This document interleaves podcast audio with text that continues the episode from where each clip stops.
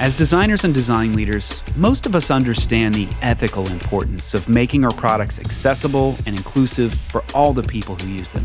But we don't always understand the best way to go about doing this, or how to make the business case for making it a priority. That's why we were excited to speak with Annie Jean Baptiste, head of product inclusion at Google. Our recent guest, John Maeda, said, If there's one voice in tech to listen to right now, it's Annie's on the material impact of inclusion in business today and in the future. Annie recently wrote a really great book called Building for Everyone. Expand your market with design practices from Google's product inclusive team. We ask her about what spurred her to write the book, and we talk about some of the strategies she uses for researching, designing, and shipping inclusive products.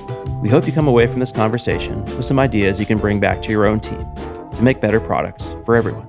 Thanks for listening. Annie Jean Baptiste, thanks so much for joining us on the Design Better podcast today. Thanks so much for having me. I really appreciate it.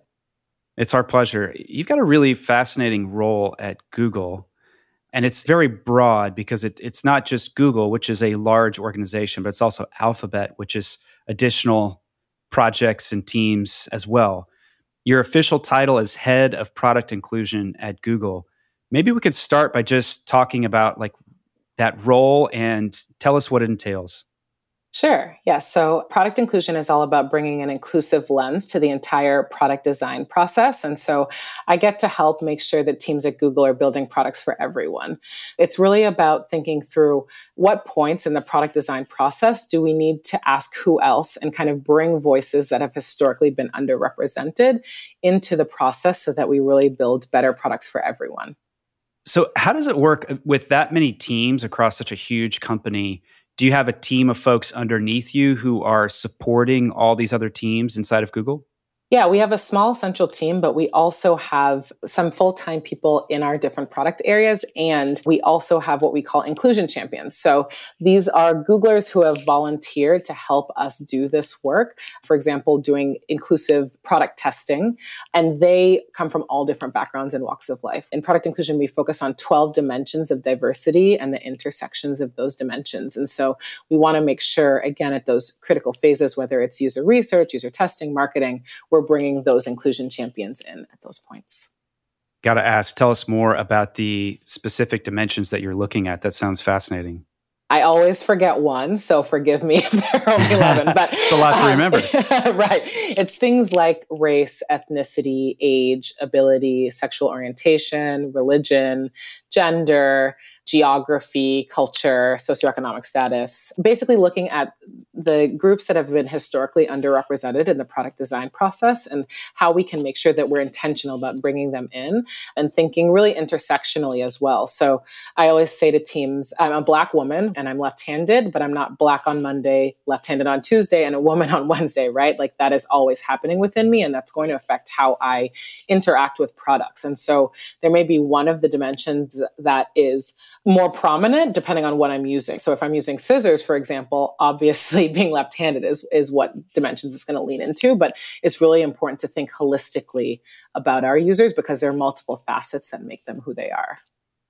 Annie, I'm wondering if we could back up a little bit and learn about your path into how you got to your current role because you didn't you didn't start here at Google, but you've been there for a long time. So maybe tell us a story of you know your start at Google and how you kind of worked your way into your current role.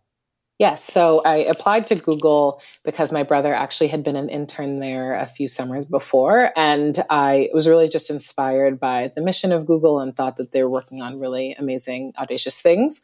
I started in the global business organization helping Google's customers think through their holistic presence online with things like Google Search and YouTube while I was doing that, I had 20% projects. So we're allowed to spend 20% of our time doing something that we're passionate about, and it may or may not be part of our core role. So I was doing a lot of work with our employee resource groups and also helping get underrepresented businesses online because at the time we saw that it was more likely that underrepresented businesses wouldn't have a web presence, and we know how important that is. I had a manager who was like, You have a lot of 20% projects, and clearly diversity inclusion is your passion. So let's see how we can move you to do that work work full time. And so I, I moved onto our diversity team and was a diversity business partner. And that role is about helping our senior leaders who lead a product area figure out their organizational health as it relates to diversity inclusion. So things like culture and representation. And while I was doing that, I think it was pretty clear to a few of us that there was an opportunity to kind of expand how we talk about diversity and equity and inclusion. It's obviously of paramount importance in terms of internal culture and representation. And it's really important because we're building for billions of users around the world who may not look, act, or think like the product teams that are creating. So, how do we make sure that those voices and perspectives are represented? And that's kind of how product inclusion got started. Started as yet another 20% project with a few of us who wanted to figure out how we could infuse inclusion into product design in addition to all the work that was happening with culture and representation internally. Annie, as you work with different teams, d- does your team have some sort of like framework toolkit that you bring with you that as you interact with teams, it's sort of like can be instructional and also like leave behind to help guide them going forward because you're you're scaling across such a huge organization. There's got to be some tools to help you out. Yes, we definitely have a toolkit. And what we've done is we did research actually over the past year on the business case for inclusion. And what we found were we have multiple touch points in the product design process from ideation to when it launches and key points in between. What we found were there were four points in the product design process where teams kept coming back and or if they did kind of focus and lean into product inclusion at those points, they disproportionately affected to be a more inclusive outcome. So those four points are the ideation, user research and design, user testing, and marketing phases. And so we really focused on building out resourcing across those four points there are many more points that we also focus on, but I think that those have been really important for us to think about. And I think it makes sense the earlier on that you do this work, and we have three tenants that we leave teams with, but the earlier on you start with equity, the better it is. If you try to do something right before launch, it's obviously going to be a lot harder to kind of infuse those perspectives and change the direction. So we try to help teams come as early as possible it's really also important that you address the user. You have to be really specific about who we're talking about when we're saying underrepresentation. That's going to look different depending on a product. It's going to look different depending on nuance. Some constituents that are underrepresented in the US, it's going to look different abroad. So, really being specific about addressing the user. And then I think the third thing is we continually have to test. Just like any other part of the product design process, you need to constantly be testing and iterating and taking in that feedback and changing the output. It's not like a one and done type of thing. This is always something that's a journey and we're constantly learning. So making sure that we're constantly testing is really important. An example of that is the work that we've done with the Google Assistant. We started working with the Google Assistant even before it initially launched. And what we thought about was an assistant is supposed to kind of show up and be there for you in, in, key moments that matter in your life. But it also had the, I don't want to say opportunity, but it, it could potentially say, biased or alienating things. And so, how do we mitigate that upfront versus having to fix that after the fact? And so, what we did was we brought our inclusion champions into the process and we did adversarial testing. So, we essentially tried to break the product before it launched. And what we thought about was there's no way a product team can know all of the things that we wouldn't want to include and all of the things that are positive that a community would want to see in an assistant. But the communities do know that. And so if we bring them into the process, they'll actually be able to help co create. And so when the assistant launched, it was a very infinitesimal amount of escalations that we had to act on. And that was a testament to the cross collaboration. And we continue to kind of update it, whether it's for Pride Month or we just launched some new responses around racial justice and Juneteenth, et cetera. And so that kind of shows, right? It's a continual process. We're continually iterating, understanding, learning more, getting feedback from our users. And, and that is going to be a long term partnership between many teams. So, Annie, maybe you mentioned research a little bit, and we're curious if you have any, you know, talk a little bit more about the research strategies that you use for inclusive design, or even how you kind of measure the, the effectiveness of the things that you have implemented. User research is one of the four main pieces, and we've set up a product inclusion user research working group across Google, right? So it has members of the central accessibility team and a lot of the product areas. And so what we think about is what are the existing practices that researchers use and how do we embed an inclusive lens, right? So, an example of that would be if we're doing research only in the Bay Area, for example, that's not reflective of all of our users. And so, we need to make sure that we go to rural and urban areas and things like that. In terms of research, I think in general, it's really important for us because we don't have it all figured out, right? So, it's important for us to understand what levers do we need to be pulling and pushing, what actually over indexes to have a more inclusive output because that is going to constantly shift and there's nuance. What works for Pixel phone is going to be different for emojis, but we work with both those teams. And so, how do we make sure that we're understanding kind of what the needs are, what the challenges and opportunities are? And the only way we can do that is to do deep research with a wide number of constituents from underrepresented communities what we're hearing is a lot of design teams are becoming a lot more aware of the shortcomings in their process, shortcomings in their teams too. That's a that's something we'd like to talk about as well. But not quite sure where to start in terms of like thinking more inclusively. Designers often bring great intentions to their work, but the outcomes of our work don't always map to those intentions. What sort of advice could you give to individual contributors and leaders in trying to be more sophisticated in inclusive design?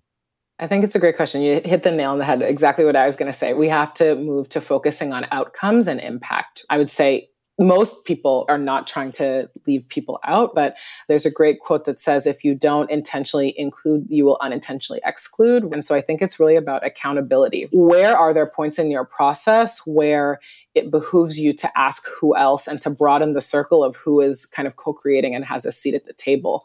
Thinking through what are the metrics that matter in terms of user sentiment if you're getting csat right? Like do you know who is providing feedback? And if there are gaps in that how do you get to those users right? How do you understand are they using your product? Are they not? Why? And i think that goes down to really looking at the data. You need to be able to look at the data and you need to understand who kind of the demographics are in order to make sure that you're you're building for and with everyone. And I think leaders have such a, an important role in this because they can help cascade down the importance of this. This isn't just a moment. This is something that we all need to focus on for the long term. And so I think giving their teams kind of space and empowering them to do that and setting up accountability and resources like getting inclusive testing and things like that or inclusive storytelling and marketing, I think that that's really, really important. So you've got a book coming out soon, and uh, it's called Building for Everyone Expand Your Market with Design Practices from Google's Product Inclusion Team. We'll ask you some specific questions about the book, but maybe you could talk a little bit about why you wanted to write it and the process for writing it. I think that it's important to kind of share the journey that we, we've been on. Again, we're still on the journey and there's a lot to learn, but I think it's interesting to kind of start to expand into why diversity inclusion matters in product design, right? I think that there's a lot of really incredible work that has been done in the accessibility space, for example. And so it's really just building upon multiple dimensions of diversity and how when you co-create and shape things together the outcome is actually better for everyone so i think that it was interesting in writing this book finding a lot of the curb cut effect that came from the accessibility community where you start by creating something for a specific underrepresented group or fixing something for a specific underrepresented group, but actually the outcome is better for everyone. And so I think that it's important to kind of share that journey as well. What we've found is it's not just underrepresented users who care about this, it's the majority of users, period. And so if you're trying to meet the expectations of consumers, currently and in the future, it's really important to make sure that their voices are heard and you're not assuming you know what they need without speaking to them. You mentioned earlier that your team had been doing research about the business case for diversity, which is fascinating. Also, feels like do we have to make a business case? Yeah. It's the, the right thing to do. But could you talk a little bit about that business case and the broad benefits? So you started to hint at at some of those things that what we've learned from the accessibility movement was that when we design accessible experiences, everybody benefits from that. Like temporary disability or I've got a child in one hand and a phone in the other and I have to do something one handed. But diversity and including so many people, Google talks a lot about designing for the next billion users. You cannot achieve that business goal without thinking about inclusion and diversity. What's the business case that people should be bringing to inside their organizations? Yeah, I think you know you started to kind of allude to them, right? Like I think that there's a misconception that just because a group is underrepresented that they don't have power and that's not true. And I'm talking about cultural power, purchasing power, like you mentioned, 700 million people are coming online in the next few years. That's from places like Nigeria. You have to think about that. There are 1 billion people in the world with a disability, and that's a, a permanent disability, not to mention like the, the examples that you shared.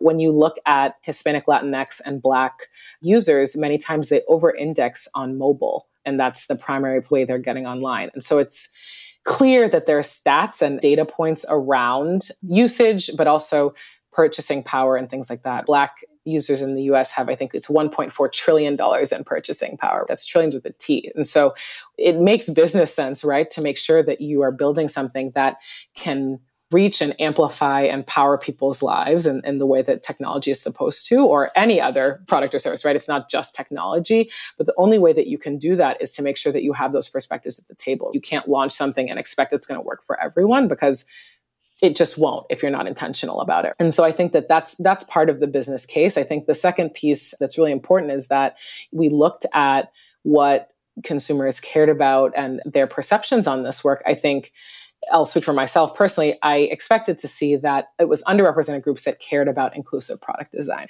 and inclusive marketing. That actually wasn't the case. It was the majority of users, period, that cared about that. And so I think that that's a, a bit of a cognitive shift that it's not just people who are underrepresented who care about a product being inclusive and equitable and storytelling and marketing to be that. It's the majority of users. And I think we'll continue to see that trend grow and grow. This show is sponsored by BetterHelp. When we spoke with Seth Godin on Design Better, he said something very interesting. Everyone's got a noise in their head. You, me, your boss, everyone. That noise in our head is self doubt, confusion, fear, anxiety, all of that. It's part of the human experience and it can hold us back. Therapy is one of the best ways to work through it all, to quiet the unproductive noise and develop positive mental health. If you're thinking of starting therapy, give BetterHelp a try. It's entirely online and designed to be convenient, flexible, and to work with your schedule. BetterHelp can help you get the support that you need. Visit betterhelp.com slash designbetter today to get 10% off your first month. That's betterhelp, H-E-L-P dot com slash designbetter. Support for Design Better comes from Uplift Desk, creators of office furniture designed to help you work better and live healthier. It's been estimated that the average person will spend one third of their life at work. Sobering, huh? That's roughly 90,000 hours at work over your lifetime. Imagine what happens to your body if you're working with bad posture and poor circulation. It can be devastating on your health. That's why Eli and I love Uplift Desk and their ergonomic desks and chairs. Uplift Desk makes solid, well constructed standing desks that you can customize to match your workspace. And they have a wide variety of incredibly ergonomic chairs. My personal favorite is the Humanscale Freedom Chair. I'm sitting in it right now.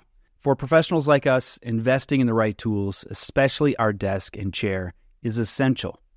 You're going to get free shipping, free returns with free return shipping and an industry leading 15 year warranty that covers the complete desk. Eli and I love their products, and we know that you will too. Give it a try. Go to upliftdesk.com and use code DesignBetter5 for 5% off your order.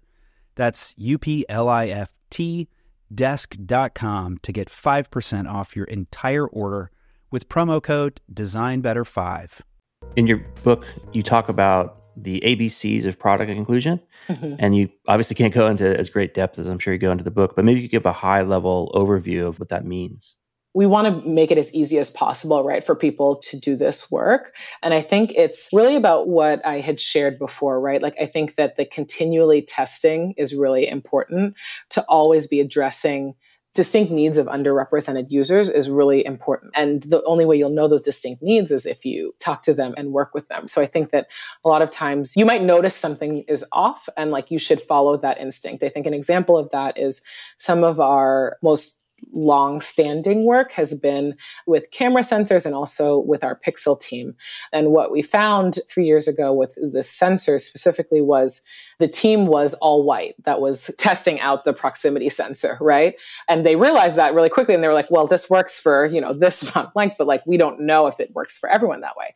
Fast forward, when we look at our, our Pixel camera, the team has been incredible about making sure that they're bringing a multitude of people with different skin tones in so that the Pixel camera works for all different shades. So when you take a picture, which is supposed to be a memory of the people, places, and things you care about the most, you want to make sure that everyone is beautifully and accurately represented. But that's not going to happen if you're not being intentional about that, right? And so the team did a lot of testing to make sure that people were showing up in the way that they wanted to.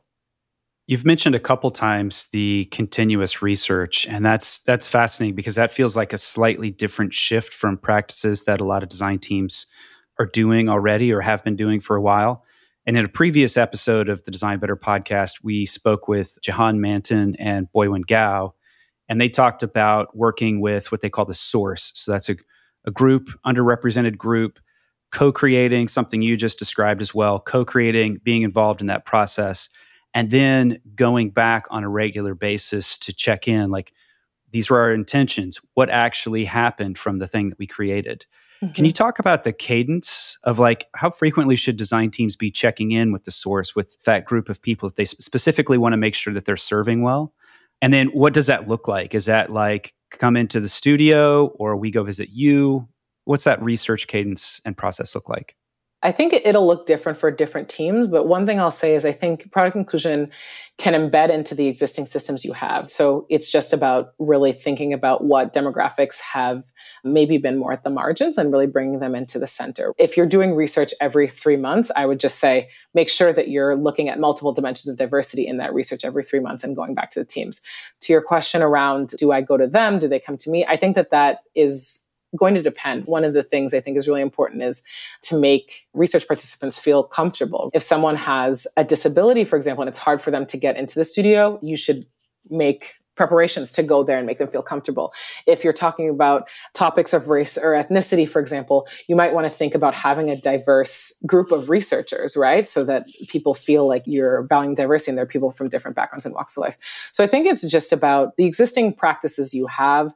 How do you bring that lens of inclusion into them? And how do you hold yourself accountable? So if you're looking at metrics on a quarterly basis, you should have a metric around inclusion and inclusive practices or inclusive testing. And just like any other part of your product design process, you're measuring that accordingly. So I think it can feel like a, a through line, I think, through existing practices. It's just really about finding those points where you're most likely to need to kind of bring those voices that have historically been underrepresented in.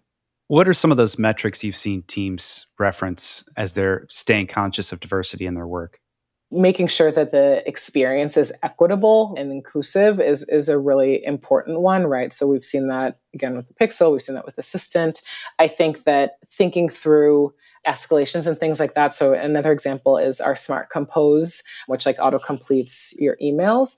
That team also from the beginning brought product inclusion in and did adversarial testing to make sure that it wasn't going to say offensive things. It's really important to figure out like at what points do you need to bring this in and who do you need to bring in, right? It's not that every single time you're going to bring in 12 you know people from all 12 dimensions of diversity like I, I totally get that but i think it's about taking a step back and saying like what is an, a, a truly inclusive product that everyone feels seen, validated, and uplifted? What does that experience look like?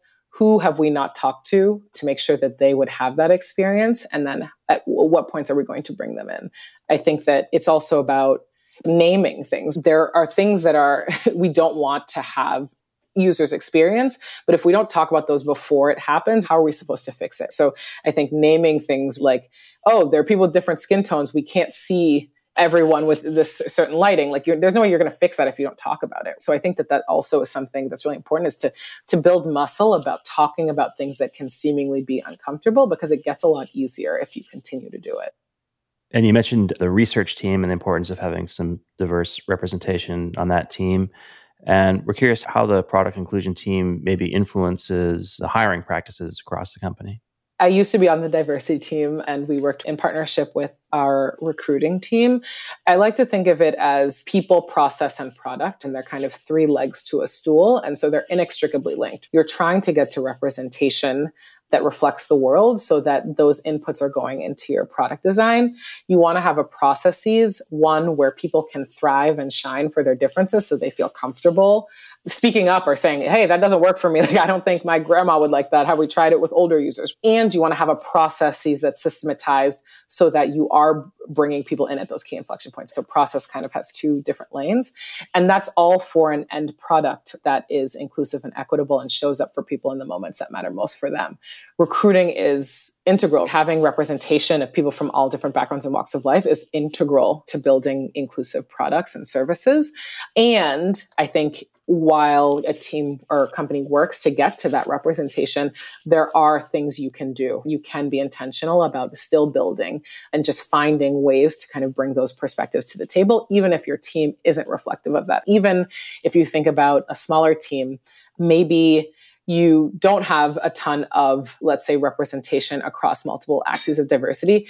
If it's only the, you know, a design team that is creating the idea and the strategy, maybe bring someone in from HR, maybe bring someone in from marketing, maybe bring someone in from Eng in those sprints because they're going to have a, a much different perspective. And a lot of times they can highlight things that feel really different and we would have never thought of. Even in creating some of the resources for product inclusion, I would create them and then I would be like, oh, this is amazing. Like, it's going to be great. And I, I would talk to a product manager who would say that no product manager is going to use this. And let me tell you why. And so we would recreate it together because like they understand what their community needs and that's the same thing for product inclusion i'm not going to assume i know what users in indonesia need and assume that i know what they need because I have an idea, I need to go be on the ground and understand and talk to them and understand their lived experiences. And so I think no matter the size of your team, it's really about bringing in perspectives that are different from yours, bring in people who aren't always in it all the time so that they can bring a new flavor and a new lens to it. It's fascinating to see so many companies catching up and forming roles that focus on diversity and inclusion. We see it in a lot of software companies, but across markets and I'm curious if you have advice or guidance for people who are passionate about this topic, who believe that this is part of their life's mission, that this is something that they want to pursue and bring to their organization. How do they step into that role? Because it's not like we go to school and get a degree in diversity and inclusion. And some people are passionate advocates and they are in a well represented group how does one find their way into this role in an organization and make a case? I would say figuring out how to balance the business and the human case is really important. We've talked about the business case earlier, but I think it's really important to balance data and stories and figure out how this aligns to what your company cares about. You know, at Google, we're organizing the world's information and making it universally accessible and useful. And for me, product inclusion really leans into the universal piece, right? So it goes back to the mission. So I think that that's really important. I think the second piece is if you've identified opportunities, start to crystallize what those those are. If you're saying, I think our product would be really amazing if we did X, Y, and Z, and that would open up more opportunity for us to reach older users, for example. Figure out like what those nuggets are of opportunity. And I think people get really excited about that. I think the last piece is I would say for like you mentioned people who may not be part of an underrepresented group who are excited about it. I think that product inclusion is the perfect way to do that. Many times people who are product managers, program managers, designers, you may not be part of an underrepresented group, but you are having a critical part in the design process. And so I think that's where the accountability comes in, thinking through, okay, these are the steps I take to design. Where can I start to bring in other perspectives? And how can I hold my team accountable to doing that for the long term. And then the last piece I would say is just to listen. I think that a big part of learning to be an ally and an advocate is to listen to the stories, to the challenges, to the opportunities, and be humble. And I definitely have to do that with the communities I'm trying to become a better ally to and understand that you'll make mistakes and that's okay. But it's really towards an end goal of building products and services that work for everyone. And as long as we're all kind of moving towards that North Star, I think it's okay when things aren't perfect. You mentioned uh, early in the episode these 12 different kind of facets of diversity. And I, I'm curious, uh, if any of them address ideological diversity at all. Because I, I, I know in our country right now there's a huge division, obviously ideologically, and I, I wonder this may be kind of outside the scope of the type of work you do, but are there any opportunities for you know someone with your background to help kind of bridge the gap between people that aren't typically talking to each other right now? What I would say to that is what we and product inclusion focus on are groups that have been historically underrepresented in the product design process. And so we want to think about groups that have been historically marginalized or underserved. I think that inevitably, of course, we're going to make sure that we have people who come from different backgrounds and walks of life, and there's never going to be complete consensus. And I think that that's the point of this work. So, yes, I think that people will always have different ideas. We're not always going to agree. But I think within the team or within the family, we want to respectfully talk through all of that stuff and make sure that those who have been kind of historically at the margins have a place and can really help co create the trajectory of where products go. Annie, one of the other things in your book that I just read from kind of the synopsis was you talk about leveraging the product inclusion suite of tools. And I think we talked about that a little bit, set of frameworks or tools that people might be using. Are there any other ones that you didn't cover yet?